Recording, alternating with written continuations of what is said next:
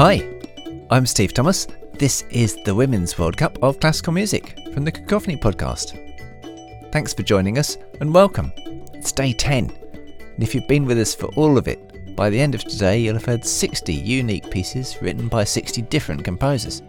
It's quite a ride, isn't it? We're replacing the games in the World Cup football with short pieces of music written by women. We pair them up, you listen, and vote for your favourites. Three more games today France versus Brazil, Panama, Jamaica, and first, Sweden v Italy. Elfriede Andrée was writing music in the second half of the 19th and the early 20th centuries. We hear Fritjof's Infatuation from her suite on an old Icelandic legend. Back in 1710, Camilla de Rossi was writing oratorios for the King of Austria signing them simply as La Romana, the woman from Rome.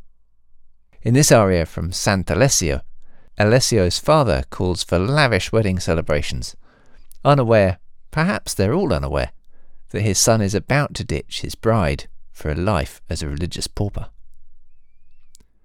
Two piano works from France and Brazil.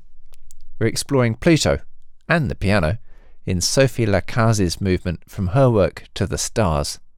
And I'm looking forward to interviewing her for Cacophony at the Women's World Cup and asking her about the little devices she's using to create the constant drone effects.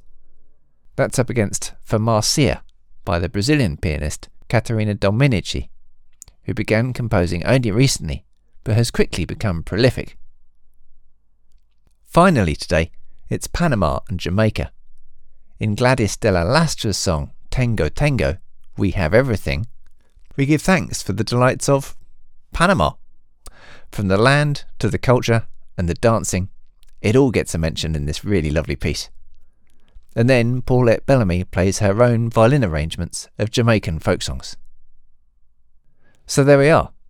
Have a listen to the music and then vote. The playlist of music is in the show notes if you're on a podcast platform, or will follow automatically if you're on YouTube. Please let us know what you think. You can leave comments at Cacophony Online, YouTube, and on social media, and tell everyone you know about this great celebration of women's music. Come back for more next time, and thanks for listening.